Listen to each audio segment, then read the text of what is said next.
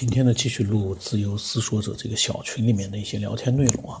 呃，接着上一期，葡萄呢，他说他在想一个问题，就是说现在说的那个宇宙飞船，很多人都说，嗯，比如说发现类地行星行星，很多人都说这有什么用啊？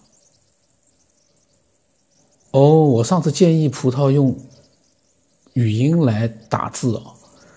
我怀疑他这一段这么长就是用语音打出来的，因为语音打字有个什么问题啊？里面会把那个嗯、呢、啊会打很多，因为我们说话的时候啊，会有那个就是口语里面会动不动就是嗯、啊这种比较多一点。然后他说啊，他说很多人都说发现类地行星这有什么用啊？那都多少多少光年的距离，就算是飞行速度能达到光的速度，人这辈子也没有办法到达那个地方。但是如果说我这个手机，如果说不是因为手机本身出了问题的话，我在梦中拿起手机，也就是几分钟的时间。当然，这个几分钟是我根据现实估算出来的，因为我也不知道那里面的时间该怎么界定。但是这个显示我走了十几万步。换算成公里有一百多公里，有没搞十几万步有一百多公里吗？有没有搞错？十几万公十几万步有一百多公里，不太清楚。他说这都相当于两个城市之间的距离，相当于两个马拉松的距离了。按照他平时正常走路的运动量，他都走个十几二十天呢。他说还有个问题，他之所以记得在梦中用手机，是因为他记得以前节目中有人说，他一般做梦的时候都不会梦到用手机、电脑之类的东西，所以他在梦中用手机记得比较清楚。他在想，之所以正常情况下我们在梦中不会梦到用手机之类的东西，是不是因为正常情况下我们不能把这类记录时间和空间的物件带到梦中，因为这样会产生时空冲突？哇塞！葡萄的那个想象力也还是很非常丰富的啊，呃，他说他关于部署还记得一个细节，就是那个部署不是在他正常行走或者其他时间出现偏差，他记得当时做梦醒了之后，拿起手机看时间，发现步数就十几万步，手机是放在他床边的柜子上的。很有意思。然后穆迪呢，他对葡萄说：“他说十几万步是否在梦中完成，他解答不了。但他原来一个朋友啊，因为他经常骑摩托车下乡修理设备，所以他经常告诉他呢，手机计步器是通过震动的幅度计数的。他每一次骑摩托车下乡回来，显示步数都会达到七八万步或者是十万步以上。”然后葡萄说。是根据振动的幅度计算步数，但奇怪的是那张柱形图，图形和步数应该是等式。他平时参加步数比赛，有时候走不够，拿手机也会，就是拿手晃啊，他把晃写成照了，也会计算成步数。但是图形和步数都是吻合的，而且当时他在床边的柜子上面的时候。他在睡觉能出现什么震动？他说，而且支付宝和淘宝上参加步数比赛，他看了一下，是正常的步数。嗯，那么穆迪呢？他说，他说没有人进行科学的回答，那他就大胆的猜测。嗯，他说，他对葡萄说，老金提到过一个会梦游的小孩，他能在睡梦中瞬间到达遥远的美国，或者是无障碍的进入别人家里。甚至于家里的保险箱在没打开的情况之下都知道什么情况，这个他说你听到过吧？他说其实那个时候他就有一个大胆的猜测，那就是他如果真的能在梦境当中能够转瞬到达美国，那么他在三维空间里面他的移动频率要还有多快呢？嗯，那么葡萄说呢？那么葡萄这个我待会再说，我连着目的啊，因为他们俩的那个话是。来回的在在发言，那么穆迪他说他说结果就是不可思议的快，堪比光速。如果步数是真的，你又没有动，那能不能这样假设？你梦境中就那么短短的几分钟，你和你的手机也进去这种高速运行的模式，所以手机系统记录下了这个步数，而那个梦境时空里面，依靠 WiFi 的支付宝或者是淘宝计数器，因为某种不可知的因素无法统计到步数了，所以出现了那种情况。这个呢，手机系统呢？还有支付宝、淘宝计数器，应该是都是同样的一个方式去计步的。然后他说呢，穆迪说这个推理比写部侦探小说还累。那么淘葡萄呢说呢，他说其实他当时有个猜测，应该不光是步数出现了问题，时间也会不一样。但因为手机时间是同步实时同步的，所以呢自动调整过来。可惜这种实验没办法重复，要不然找出规律，应该可以造出宇宙飞船，甚至是时空穿越。葡萄真的是很有意思啊，他，但是呢，他没有说清楚，就是说，嗯，就是怎么样找出一个什么样的规律啊，会造出宇宙飞船来做到那个时空穿越，这个呢，嗯，不太清楚。那么葡萄说：“对的，侦探小说是已知领域，但是这是未知领域，希望大家能够提供更多的想法。他们都是希望大家提供更多的想法。然后呢，这个时候。”天天休息好啊！他对我说：“他说，就是说我都说我的打坐。他说你呢是换了一个姿势看平板而已。他因为我呢打坐是是一边坐在那里一边在看那个平板上的视频，所以他说我那不是打坐，只是换了一个动作看视频而已。那么我说我会根据大家的指导来打坐的。天天休息好的经验丰富，然后呢？”然后针对先导豪客说的打坐时候，可能定睛的去看前面的一个位置啊，会出现一些嗯神奇的画面啊。那么天津旭老说啊，他说他们一起学的同学呢，他没有听到有什么人说出来有什么不好的画面，应该是没有，他也从来没有过。然后他说他也没什么经验，只是照搬老师的方方法在学习。他现在是什么也没有，就谈不了经验了，请大家多多指教他。嗯其实他我估计啊。在那个小群里面啊，就那么几个人里面，他可能经验算是非常丰富了。这个时候呢，葡萄又对我说：“哦，这已经过了十天了。过了十天之后，葡萄对我说：‘他说，我记得你以前好像说过是肩膀痛，对吧？’他说，但是他记不得是哪一边了。然后他讲啊，葡萄说他也是左肩比较痛，还有背部，还有右边的腰也痛。天哪，他怎么 这么多地方痛？”然后他说，还有时候腿部也可能有点酸痛。其实呢，关键问题可能还是腰部影响的。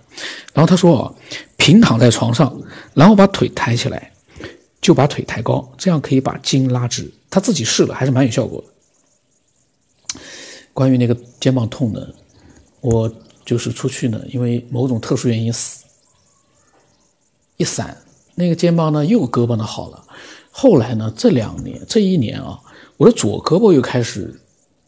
疼也不叫疼，就是不能往后后背上去放，就是稍微呢，就是往后面一放呢，就会很疼，就是等于说是右臂的情况转移到左臂上来了，情况呢稍微好一点，但是呢也差不了多少。然后呢，最近呢又好了，也不叫全完全好，就好好多了。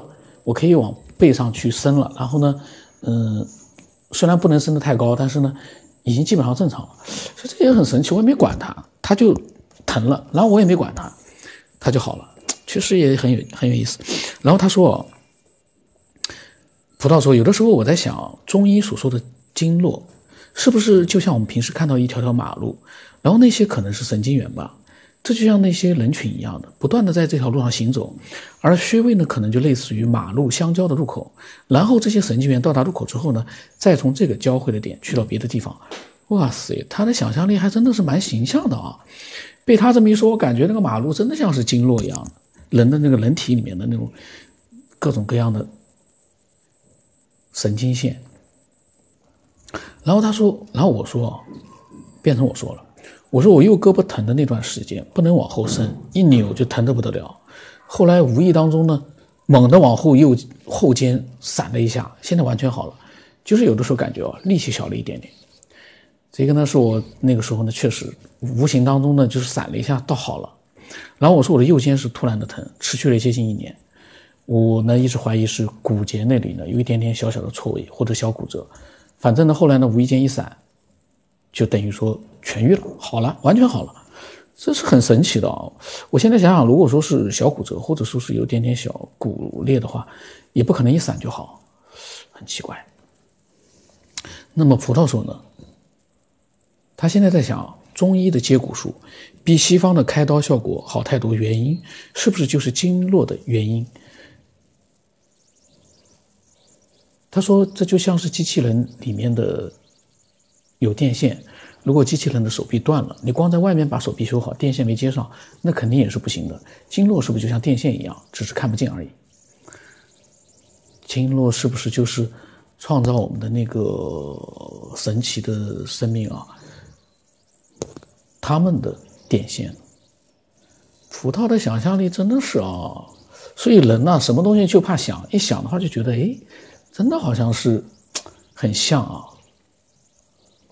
然后我说呢，应该是我们现有的能力看不到，就像神经一样，以后应该能看出点什么。我说中医西医之间呢，应该各有侧重，也很难比较。有的时候这个灵，有的时候那个灵，很难说。我说我儿子就是靠一个中医的秘方把病治好了，西医呢就一直没治好，就是那个哮喘，小时候的哮喘，就是一个中医的秘方把他给彻底治好了。本来我对中医其实没什么感觉，虽然以前也有过一点接触，但是没什么感觉。但是呢，这件事情啊，一副中药抵得上几年都没治得好的那些西药，我就觉得，嗯，确实这个呢，以后有机会的话再讲啊。嗯，然后呢，天天休息好说啊。他说锻炼身体多运动，哪里不好就去针对性的做，是可以恢复如前。他说：“疼痛是身体发出信号，告诉你该注意了，要改变不好的姿势或者行为。趁可逆的时候多运动是最好的。”然后呢，先导豪克说：“现在中医还有会接骨术的吗？”他说：“医院里我没见过，民间也许还有啊。”这个倒是真的是不知道。那么葡萄说：“医院里应该没有。”他说：“外伤一般都去去西医院。再说呢，中医院。”就算去了，估计也没有，因为呢，用中医去接骨的话，不单不挣钱，而且还担着风险。这个倒是说的是对的。但是呢，天天休息好说，他说应该有。他说他好几年前有一次看电视看到在播放，因为他说是转台的时候突然看到，只看到后面的部分，好像是河南还是什么地方，记得不是很清楚。就是说好几代的一个传承接骨，呃，也是有医院的，现代传承的，好像是结合了 B 超和医疗器械，呃，器器械。然后呢，嗯，葡萄说啊，其实中医能够用西医的检测设备，对中医的发展是有很大帮助的。呃，他有的时候觉得呢，中医是不是史前文明遗留下来的，或者是接受了外来的先进文明，只是受于当时的条件限制，检测手段才落后。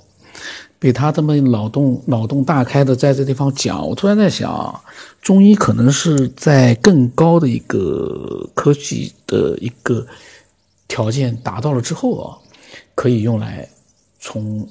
就是说中医的这样的一个方式去看病，现在因为可能呢，因为人体内部呢，我们的观测手段还不是很先进，所以中医的治疗效果呢，可能有的时候呢，呃，比较慢，或者说比较没有西医那么准确。但是这可能是因为，会不会是因为中医它所要求的就是要有，嗯，更加嗯超前的先进的一些。检测手段之后才能去做到最好效果，这个就说不准了。那么天天休息好说，也不能太迷信什么外来的。他觉得啊，其实中医讲述的一些病因缘由和结果是很科学的，许多道理也是浅显易懂的。啊，天天休息好是一个中医的一个拥护者。那么先导豪克说，B 超好像是看不到骨头的。那葡萄说呢？他说的外来的先进文明可能是来自地球以外的。那个时候呢，地球也没有什么先进文明。他说不对，那个时候玛有玛雅文明，但是玛雅文明很也很奇怪，有飞行器却没有公路。这个葡萄呢，思路非常的活跃。但是我有一点啊，他说玛雅文明有飞行器却没有公路，我就在想，玛雅文明有飞行器这一点是经过了比较就是权威的认证没有？呃，另外一个，如果真的是有飞行器的话呢，可能也不需要公路了，它只要定点的去降落就可以了。就是在需要降落的地方，只要有个小小的降落点就可以。可是那个时候有飞行器吗？因为玛雅文明它的那个建筑也还是说，你说它确实是很有古代的那样的一个建筑的一个，呃，就是那样的一个特点。但是你说好像也不是那么很先进，像是有飞行器的那样的一个先进。除非呢，那个飞行器是用意念去控制的。在我的那个上一本小说里面呢，确实是有这样的一个飞行的一个东西，但是它借助一些呃，能能就是说材料才行，天然的材料，你可以用意念去控制一个飞行。可是呢，呃，这个只是在我的想象里面会有。如果说马有明有飞行器，我就觉得还需要考证。嗯，那么先老哥说，X 光 CT 可以的，结合现代仪器，一边照 X 光一边接骨嘛。他过去用手摸就可以，记忆还是不如以前了。他说不过这样也能这样也算不错了，但他不太相信电视宣传。先老哥呢是一个比较有怀疑精神的人，很好。因为说句实话，没有怀疑精神的人，有的时候啊会稍微盲从一点，但是呢。如果呢，接触到的都是一些比较正面的一些东西呢，这个不用怀疑去接受呢，挺好。问题是现在啥都有，不太会自己去稍微去独立思索的人啊，习惯于盲从的人，很容易被一些误导，然后被一些给把自己的一些想法给正确的东西给扭曲掉了，这个那是很讨厌。他们怎么聊聊到中医去了？聊了那么多啊！那天怎么聊中医聊那么多？那么今天就到这里吧。聊多了大家都累的。现在为什么短视频大家那么喜欢看？因为短视频短，十几秒、二十几秒就能让你觉得很开心。所以呢，时间不宜过长。动脑子的东西啊。虽然这不是什么上课，但是呢，动脑子的东西也不宜太长。那么今天先到这里吧，然后我下期再把他们那个聊中医的啊，我可能也在里面也插了几句嘴，把它再录出来。期待更多的人啊，呃，分享自己的各种各样的想法。呃，如果说你分享了很多，我们也比较熟悉了之后呢，我们也可以就是说到群里面去呃做一个聊天。当然，这个群现在所有的群全部。